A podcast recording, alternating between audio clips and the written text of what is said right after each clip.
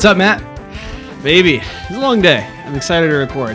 Yeah, me I, too. um, just- I've been I've been fired up all day. You know, it's just it's twenty it's 2021. You know, it's just Omicron just came out. Um, well, I'm not sure when this episode's releasing, but Omicron just came out as of November 29th. The market was in shambles. Actually, no, that was on Friday, last week Friday. So the 26th, the market was in shambles. Um, my gambling addiction was in jeopardy, and um, it was not great. Not great. have you made have any good plays guys. in the last? Yeah. have you made Gotta- any good plays in the last two that. weeks? Um, you know, I um, I, I usually just end up breaking even. Okay, that's good. That's better than losing. Yeah, I'd like to Uh, preface with everyone. I don't have an issue. Says the guy who has an issue. Um, Don't don't don't. Only invest if you know what you're doing, and I don't know what I'm doing.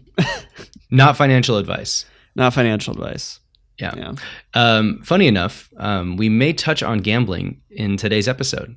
Um, Oh, I think we might. I, I can. See yeah, I think we are, and I, I I'm excited to kind of go down the rabbit hole here. Now, um, this has been on the the back burner of anything's possible topics for uh, a little while. I think I wrote this down a little while ago with the expectation of really focusing on on the digital realm for card games, um, games like Hearthstone, Magic the Gathering Arena, um, Legends of Runeterra, uh, Gwent. Uh, all these digitally native card games that have really gotten big in um, you know in the last seven years really since 2014 when hearthstone came out and really changed the landscape for digital card games and um, as i started doing research on the topic i kind of went down the rabbit hole and um, ended up learning so much about card games in general and um, how universal how universal they really are for just the human experience and the human cultures in general I mean, think about it, right? It, it it's like the one game that everyone plays some variation of. Whether you're playing Yu-Gi-Oh, whether you're gambling at the casinos, whether you're my dad that plays solitaire for like two hours every night. You know, it's like everyone in some shape or form has engaged in card games. You know, and I mean, I think probably a lot of what our listeners will think of when we talk about card games are the games like Hearthstone, Yu-Gi-Oh, uh, Magic the Gathering, or any of the other offshoot card games that have came out. There's hundreds, right? Um, hundreds but there's Oh, also there's so many, so many. Whether it's like, and again, I, I'm pulling a lot to the gambling realm today, but like blackjack, um, you know, Texas so many Hold'em, casino games, five card stud um, spades so many drink- non-casino games with normal playing cards, like you know, go gold, fish goldfish, goldfish. Yeah. Excuse me.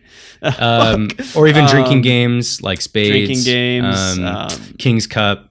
There's uh, just so many. Egyptian rat slap, I think, is another one. Oh, Egyptian rat screw isn't that one called? Um, played that a maybe, I'm not lot Sure. before. War. Um, There's so many. There, there is just a wide history of card games that go back, um, actually, all the way to um, 9th century China, as far as back as we can tell.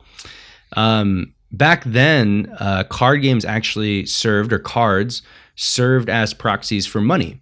Um, in games back then, they were actually called uh, called money suited cards, um, or the Japanese word for money suited cards. And early then, cards even had different suits, up to four different suits, depending on the variation of cards that you would use.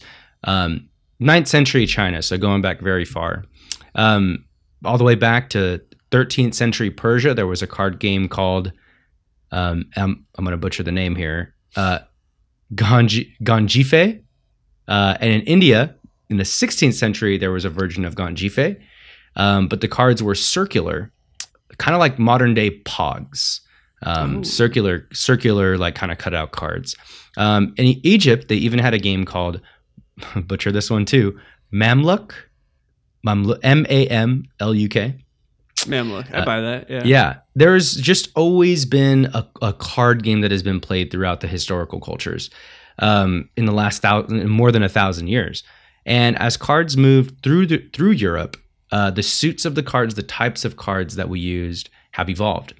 Um, and through the centuries, France is actually the country that has established the modern deck um, of the most, you know, the most popular deck, a four suit 52 card deck that is used in every casino all across the world um, and is known, um, you know, pretty widely for the last 200 years, um, and is the basis for a game like poker. Um, poker actually does come from an Italian bluffing betting game called Primero, um, which evolved through the years and made its way overseas over the Pacific to Canada in the early 1800s, where it was played on steamboats and Western saloons all throughout the United States in the early 1800s, eventually becoming the most popular game, getting banned, getting legalized, getting, you know, getting people in all sorts of trouble, blah, blah, blah. Eventually leading to, you know, the mecca of card game, the, the mecca city of card games, really, uh, Las Vegas, Nevada, being Yes. formed in the United States. Um, you know, the the thing is, I I, I want to. The reason I mention all this is I want to really sell the idea of you know how card games have evolved, the fact that we as humans have really been playing them for longer than you even realize, um, longer than we really think about, and they're a huge backbone for the infrastructure of a lot of cities, a lot of places. Um, New Jersey had a very large gambling, um, you know, gambling population and casino population um, up until they moved over to Las Vegas, Nevada, where now Las Vegas is obviously the worldwide mecca for the World Series of Poker and all sorts of other card games that you can play there. Now, the gamers, I'd say the, the nerdy gamers' introduction to modern day card games is often the trading card game or the collectible card game, right? And in 1993, a little card game comes out, collectible card game called Magic the Gathering. Okay, 1993. Now, Lucas, is Magic the Gathering is that the same kind of game someone may play? You know, if, if you're at the blackjack table, you know, if I if I'm, if I'm next time, if I'm in Vegas, if I'm at the blackjack table, and you know, I say, hey, after this hand, do you do you guys want to go play uh, some some Magic the Gathering? What, what kind of response am I going to get? Unfortunately, no. I actually got some fun numbers for you on this one. Uh, For Oh. Ma- Magic the Gathering, the the world champion of Magic the Gathering, I believe, when would it have been? 2007, 2008, won the Grand Prix for Magic the Gathering and won about fifty thousand dollars in prize money. Good chunk of change. When- Same was this? age. This was a. Uh, I'm sorry. What year? Yeah. Ah, man, I, I remember the deck that he ran, and it had this. It had Siege Rhino. It must have been 2000, 2009 or 2010. Damn, there was that kind of Ah. money in it back then. That's insane. Yeah, you know, it might even be a little bit further if I'm getting my cards confused. But there's there's money in Magic the Gathering. But check this out: the World Series of Poker, two years ago, or you know, pre-pandemic, seven million plus for the number one prize pool for the World Series of Poker. card games and uh, just just to take a step back a, um, a lot of this information is coming from crash course um, awesome youtube channel um, great youtube video on the history of card games. Um, and they talk about those numbers to really legitimize legitimize and sell the idea that card games are you know lucrative they're cared about um, they're interesting they're fun.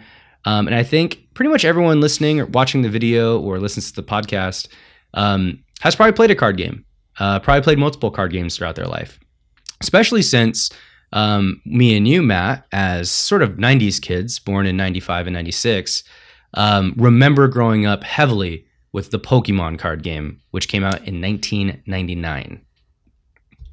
Right? Yeah, Lucas, I'm not gonna lie to you.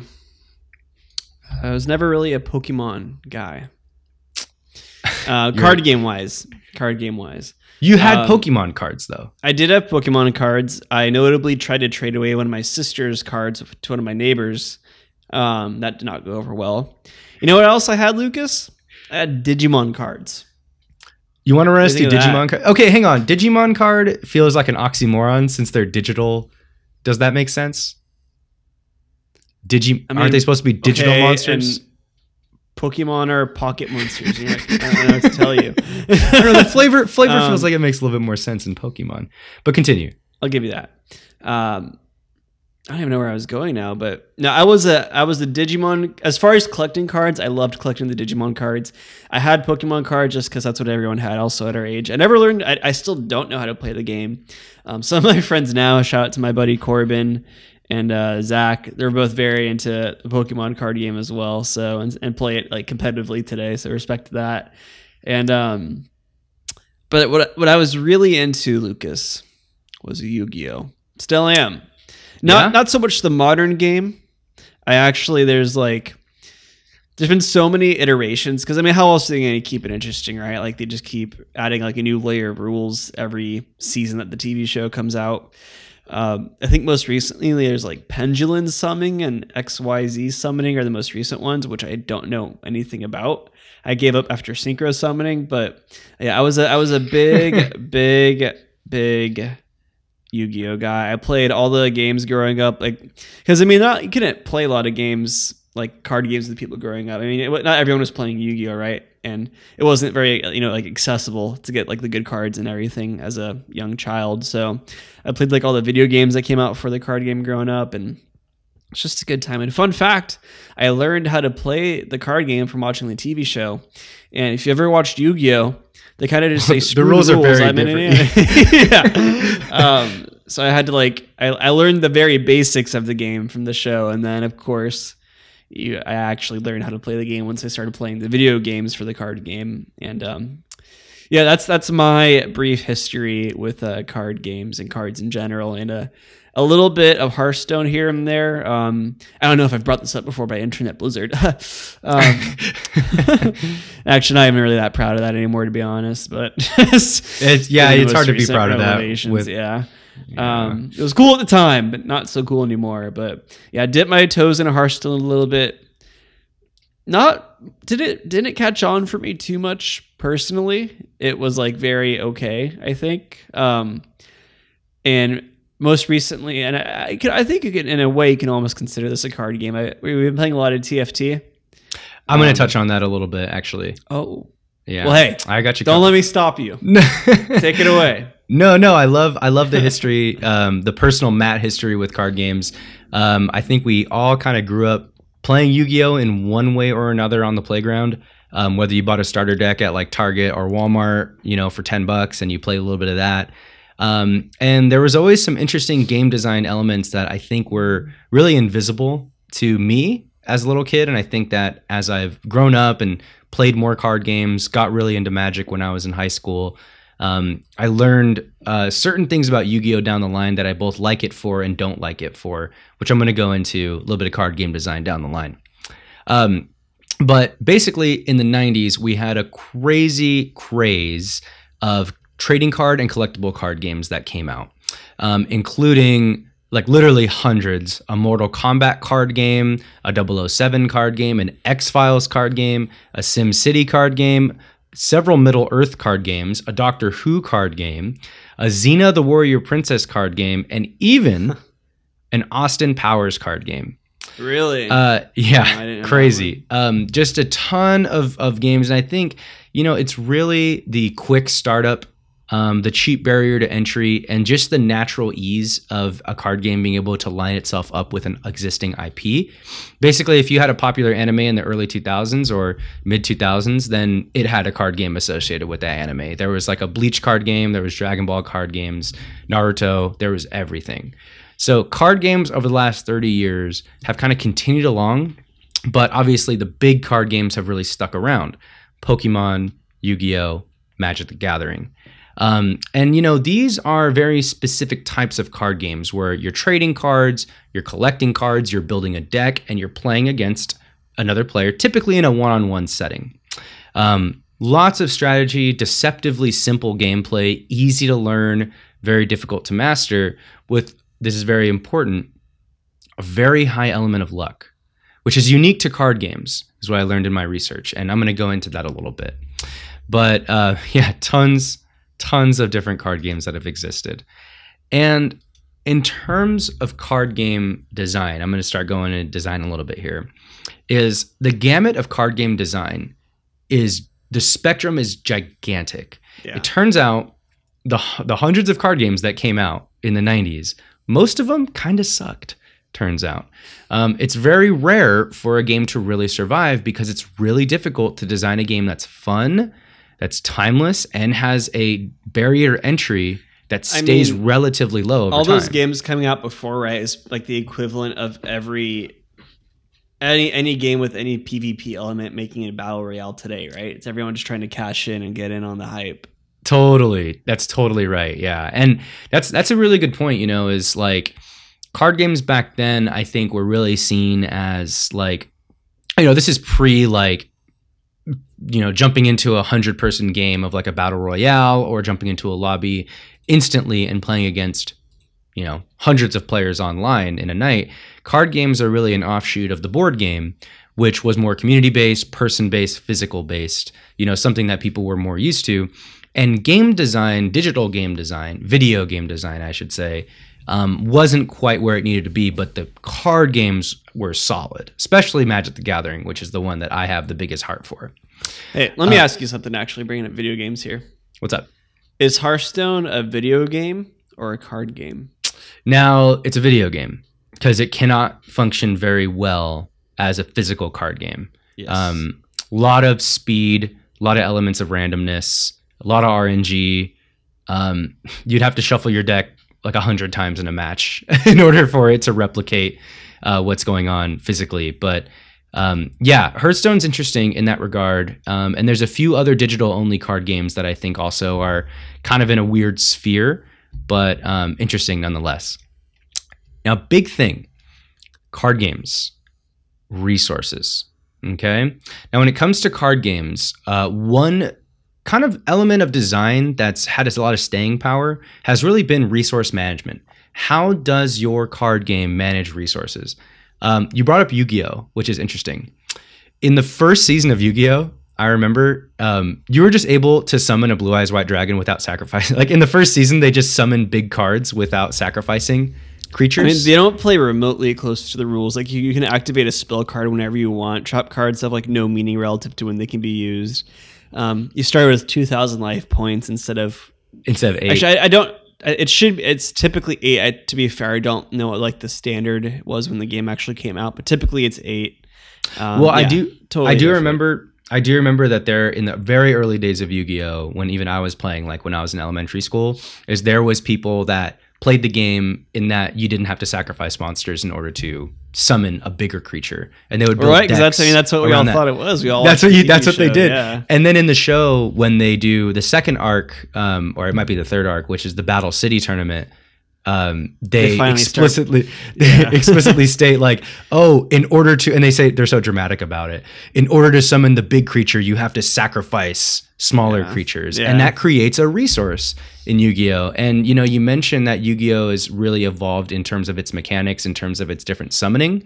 Um, probably because it's a, no, a new, interesting way to manage resources. Because Yu-Gi-Oh does not have an innate resource system like Magic: The Gathering or Hearthstone.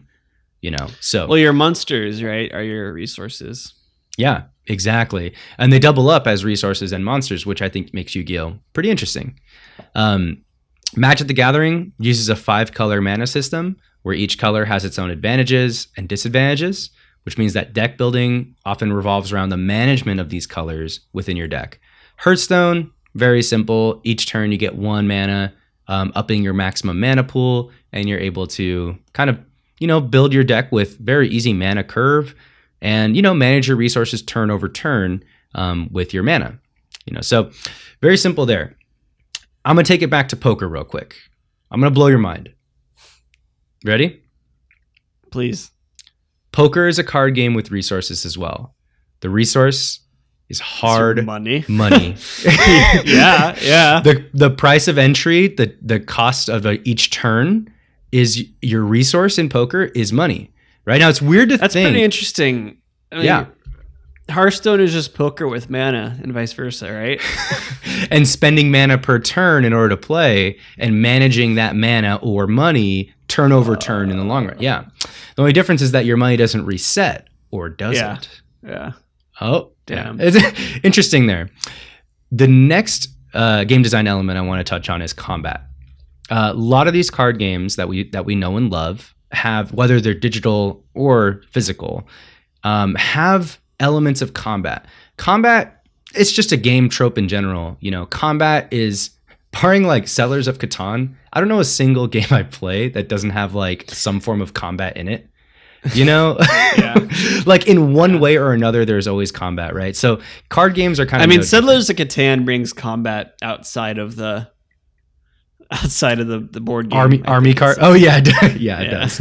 It does. The army card is the closest thing to combat in Settlers, the but card, yeah. yeah, which is like not. It's very indirect combat, but nonetheless, combat. How does your game handle combat? If you're if you're a card game, right? Um, do the creatures fight each other directly? Do they have different attributes that stop them from hitting each other? Um, in Magic, um, there's interesting things, mechanics like flying, right? So a creature with flying can't be blocked unless there's a creature that also has flying attempting to block it. Um, you know, and in Magic, what's also interesting is when a creature attacks, it's not necessary that the defending player defends with a creature, right? You can choose not to block and therefore choose to save your creature from dying. Whereas Hearthstone's Yu-Gi-Oh, similar in that way, right? Hearthstone is actually you have to kill every creature in order to attack directly. Um, okay. So it's That's more similar to Yu-Gi-Oh. too, yeah. Yeah, it's similar to Yu-Gi-Oh. So Oh, your I'm thinking creatures. of Runeterra. Runeterra, you have the option, right? Or am I making that up? Yeah, I've heard Runeterra is a combination of Magic the Gathering and Hearthstone, more or less. Yeah. I've played a little Runeterra. I I'm looking to play that after doing a lot of the research here because I heard it's pretty solid actually. Um, now combat is interesting because different card games all have a very very unique way of handling it.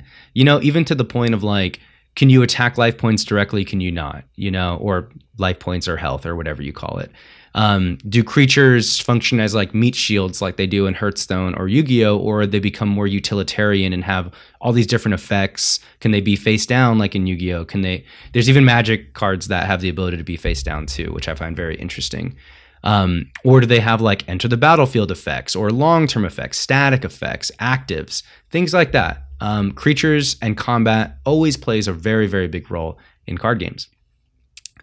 Poker, blow your mind All right. just like combat between creatures and direct combat between players in these other card games we're describing, there's combat in poker too. But it's psychological combat. And it's the resource that you're playing for is money, right? So, as a card game, if you want to kind of reverse engineer, I know it sounds weird to say it, but if you want to reverse engineer the design of poker and think from a game, card game perspective first and poker perspective second, even though poker predates it by far and away, uh, you can sort of get analogies for card game design between the two. You can get, you can get a little one to one, right? Yeah, Yeah. you like quite literally you can. So through a whole night of playing poker, which we've done, had some solid poker nights of some Texas Hold'em, is you do have combat with people throughout the play. When it comes down to kind of a one-on-one situation, you know, last card to you know last card to come out in Texas Hold'em, you know, a lot of resources on the line. Your resources become your ability to play. The combat with the player is what you're fighting, right? That's what I find very very interesting. The last thing with card games that I want to touch on here, um, randomness, games of chance. Okay, now there is an element of card games, many card games, pretty much all of them. Randomness is a huge portion of it, right? It's not overt randomness. It's not necessarily just a dice roll or a coin flip 50 50. It's a little bit of a stacked randomness that we invite when we're playing these kind of card games, right? So, learning how to deal with randomness is one of the most fun things, in my opinion. There's a lot of gamers that don't like that, right? I mean, There's a lot of people. about adaptability, right? Yeah, exactly. Now, one thing is, I'm not sure if I ever have talked about Richard Garfield's luck versus skill uh, continuum. Have I talked about this on this pod before or told you about it? Uh, I don't think so. No, I'm not even familiar. So Richard Garfield is uh, the creator of Magic the Gathering. Um, incredible game mind. Um, he has a great, great talk. It's on YouTube. It's the luck versus skill, Dr. Richard Garfield. It's actually on like on a cruise ship, the Magic Cruise, um, where he's giving a talk, a PowerPoint presentation on kind of the idea of luck versus skill when it comes to games. And he has a continuum of games that you know picture an XY graph um, x axis is skill and the y axis is luck. So a low skill, low luck game would be like tic tac toe, right? There's not really a whole lot of skill involved. There's no luck involved. It's just kind of a game. it's just there's nothing. It's not that interesting to play. Is what it comes Yeah. down to. Yeah. Your no skill high luck game is bingo. right? You're not doing anything. In fact, there's zero skill involved. You're just kind of waiting for numbers to get called and just kind of putting things down. Uh, high skill, no luck, chess, right? There's no luck involved in chess whatsoever. But No, it's yeah. still it's it's a dynamic game to play. It's very fun. We love playing it. All that. High skill, high luck would be poker. Okay, and some of these card games that we like to play, like Yu-Gi-Oh, TFT, Magic the Gathering, Hearthstone. There is such a high element of luck that we we don't even really think about it sometimes because we go, "Oh, I built this deck, so I'm going to get this card." But everyone has felt in one way or another, "Oh my god, it's just it's just not in the cards," right? In fact, the whole concept in Yu-Gi-Oh about Heart of the Cards is where this element of luck is supposed to come into play, right? Where the element of luck is on your side. And that's I think such a core element to card games is this high luck element that we like there's nothing better than like getting the thing that you want at the time that you need it. And that's what card games allow for that chess can never allow for. yeah. I'm a big fan of the uh, Heart of the Cards concept.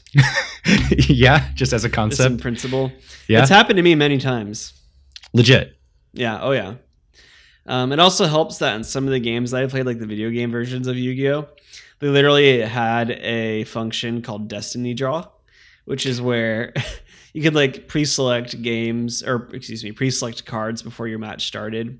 Um, that would be like if they're in your deck at that point and you are like like last hit situation where you're about to die like next turn if you don't get the perfect card you can do a destiny draw where you can you like get that card automatically basically That's, that's amazing. Um, yeah it's pretty fun and uh, so br- i have had so- a few so fun. organic situations though where i just like randomly got the card I needed like the last chance and like turned the game around and won i was like oh such a good feeling That's awesome. There is uh there's a Magic the Gathering mechanic. Um it's called Miracle, I believe. It was it's kind of an old one. It hasn't really been around for for a, like a little while, but the concept of it is if you have no cards in your hand and you top deck a miracle card, it has like an insanely strong effect that's really buffed. Like it has a normal effect, but it has a miracle effect. yeah And like there were decks, there were deck concepts when those cards were around that like would revolve around emptying your hand as quickly as possible and stacking miracle cards on top. So you just keep getting like crazy Oh. top deck situations. So Like that is like playing into the whole idea of like luck being a primary mean of like enjo- of joy out of your card game. Um, and I think it, it should never be neglected. You know, I think we got to lean into uh, a level of high skill and high luck when it comes to our card games. And um, that brings us to a few a few little uh, categories here that I want to touch on, which is the digital card game and the card game hybrid, um, or the deck building card game. So digital card games have had a huge surge since 2014 with Hearthstone. Um, we have Runeterra, we got Gwent, um, we have the Valve one. Um, oh God, it's slipping my mind. Artifact, um, and then we have yeah, and then we have like a number of different ones that have kind of come around due to things like so, sort of the digitization of classic card games that have been around. So Magic the Gathering Arena, for instance, is like a really big one, and even the Yu-Gi-Oh card games that that you're into, like on Steam, right? So there's a, a big influx of card games that have kind of come around, and I think what makes those card games so interesting is that in many of the games that we play, the luck element is sort of not as pronounced, right? Like, I mean, we, you know, everybody's obsessed with battle royales right now. There's a high degree of luck when it comes to looting, but it's not quite the same feeling of luck as you have in something like, you know, like a Yu-Gi-Oh, where the luck is more less of an overt randomness and more of a stacked randomness, where you chose that miracle card in a certain way yeah right? You kind of Yeah. stack the odds in your favor to get what you want, but there's still always like the the heart of the cards that has to come into play.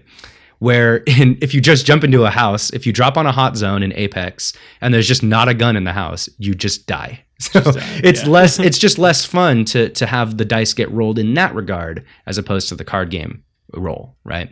So that's why I think I really like uh, and appreciate the card game. And even things like like TFT or auto chess. You know, there's now an, an even another uh, genre of game that's really emerging that Riot has really taken to, which is um, teamfight tactics or auto chess genre of games, and those are half card games, half auto battler games. And I know that Hearthstone has a mode very similar to it as well. And what's very interesting about that is that it does have that. It, it has a higher level of luck um, than you than you would have in a normal game of Hearthstone or in any game of League. Right? There's a huge amount of luck, and I think that for that reason, you know, me and you really like TFT right because yeah. you you like luck when in your video games you like that element of chance whereas many of people in our audience or gamers that we know are like oh man i just i played the game i didn't get anything i wanted and it's a bad game i um you know? I need that element of luck because i'm bad at other video games see wait that's dexterous a, I, I, that's ser- seriously though i think yeah. that that is like sort of an equalizer for people and I think it's interesting. But you also really like chess too, which has zero luck. Yeah, but I'm fucking bad at chess. I like chess, but I'm really bad at it. Boy, but I think I it's really fun. can't have it all. We should. There's probably some variation of chess that has randomness in it. That would be pretty fun. Chess.com has a lot of really like unique, like one-off game modes that are kind of have a lot of that in it and stuff. Um, uh, we, I think we should maybe host a, a TFP chess tournament. I think that could be fun. Ooh, that would be super fun. Actually, yeah. I like that a lot. Um, anyway, uh, I I nerded out on doing some research on the game design elements here of card games, and I think the the biggest thing that I kind of centered on was the element of randomness, which is very pronounced and proudly worn by all card games, um, at least all all the card games that I've ever played. Um, and I think that we can never neglect that element. I think that we should always lean into it and, and embrace it because it is an equalizer for one thing. Yeah. And um, I mean, there's nothing better than like really, really just kind of getting that level three Singed at the last second. And like it, it, it exhilarating. You know and it's like it, did you necessarily earn it? And you know is it a reward for hard work? Is it was it a grind to get the Singed? Kind of not really you know? There's just but hey you know i mean i, I think a big part of the game right is or things like that is are do games like tft have a lot of randomness? Yeah for example every you never know what kind of roll is going to come out every time you click the reroll button or every time a new round starts. However what you can do is you can strategically um, work within the randomness to make it less random, right? Exactly. See, that's what I'm saying. And in TFT, you know, there's a set amount of each champion. Um, so if, you know, if I know I need a, a, particular level two champion and I have a lot of gold to spare, what I'll do is, okay, I'll start rolling through, and I'll pick up every other level two champion that's out there because then it's more likely I'll get the other level two champion that'll show up eventually and little things like that. And I mean, like in and, uh, and all these card games, right? Like Yu-Gi-Oh, Hearthstone. I mean, yeah, some of it's random with like the cards you draw, but that's controlled randomness because you're the one that put those cards in your deck in the first place, right? And right. it's up to you as a player to being able to work with whatever whatever randomness you get.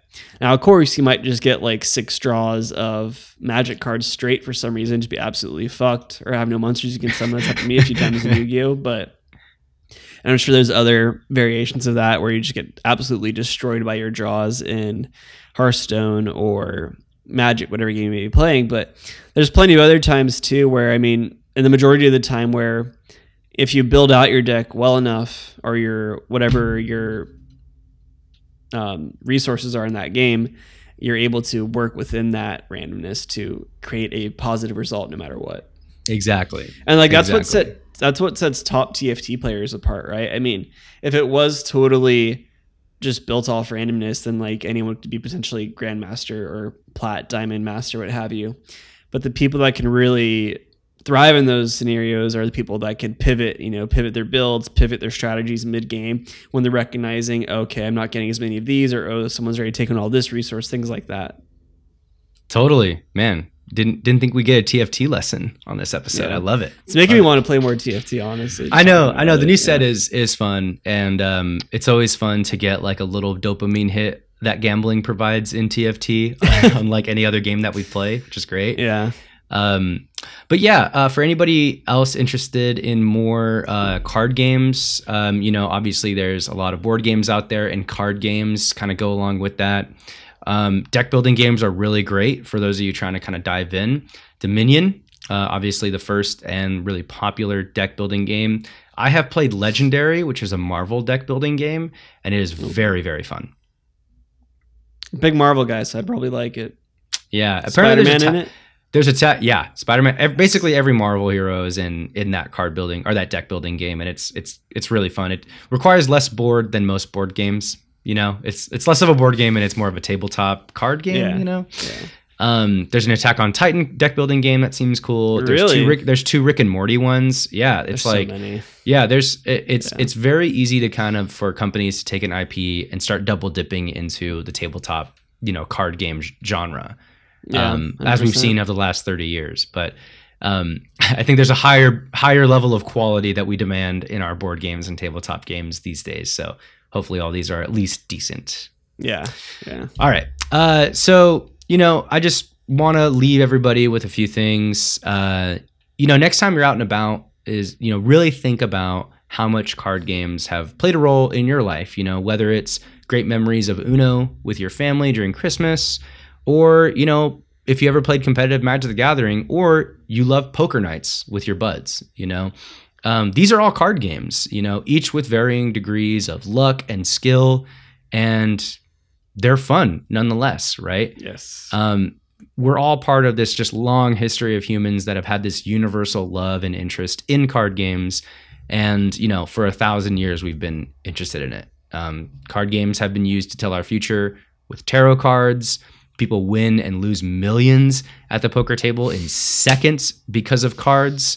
And some cards uh, are worth more than their own weight in gold. Many cards are. Um, and it's just incredible as a society that we value cards that much, you know. yeah, that's a whole nother topic of just how ridiculously inflated Pokemon cards have gotten the past like year and a half, two years. I know, Um, man. That's curious to I, I don't I don't even want to act like I know anything about that because I really don't. It's nuts. Yeah. But yeah, man, that about wraps it up for me and uh, card games, their history and their design. I love it.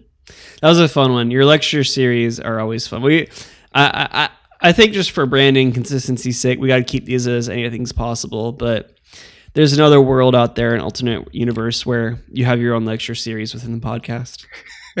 we gotta start branding these, huh? And I'm like the, I'm like the young, eager college student that just wants to learn. Um, yeah. All right, everyone. Um, as always, if you want to hit us up, chat, shoot us email. Thanks for playing pod at gmail.com. Subscribe to us on YouTube where you can catch these live streams live, um, as well as some clips we'll post here and there when we have a chance. Additionally, as well, guys, don't forget, um, hey, come hang on our Discord. You can find it at thanks for playing live, as well as um, on our Instagram and Twitter, both of which are at TFP Podcasts. That's at TFP Podcasts with an S at the end. And yeah, if you want to hang out with your good buddy Matt, maybe maybe tell me how lame my beard is because it hasn't filled in. Looks um, great. Thanks, man. It, you're I my inspiration. I really, I really mean that. Yeah. Normally, normally you're the one with the beard, but you're a little more clean shaven than me right now, which is pretty opposite actually. We're, this is um, weird. Little role reversal. Yeah, a little role playing. Little Uno reverse. um, or, or, uh, I lost track. Wow. Um, hang out with your good buddy Matt on Twitter. Good idea, Matthew Lucas. Where can we find you? And thank you, Alec, for um, quick shout out to our friend Alec in the chat for hanging out and um, enjoying the pod with us. Thank you very much, Alec. Um, you can find me on uh, the Discord server. You can find the Discord server, like Matt said, by going to thanksforplaying.live. Um, finding me always chatting in there and chiming in on anything video games, um, game theory, game news, um, sales on Steam, or uh, our Super Metroid Monday hot take series, um, where we're allowing our audience to jump in and give their super hot takes um, every single Monday. So come join us there. Come talk to It's me. there. fun. Uh, I'm really enjoying the hot takes. It spurs a lot of fun discussion. Yeah, And, um, totally. No one's a dick, which is nice. Yeah, yeah. Yeah. I, I'm loving our community. Yeah, it's awesome. Love it. All right, everyone. Remember, anything's possible.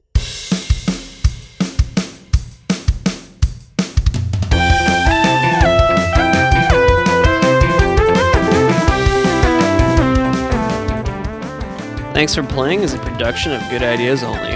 Your hosts are Lucas Luna and Matt Rockaby. Our music was done by the impeccable Sammy Luna, and our logo design was done by the talented Isaac Palestino. Special thanks to the Roll Call Bunch and Red Circle.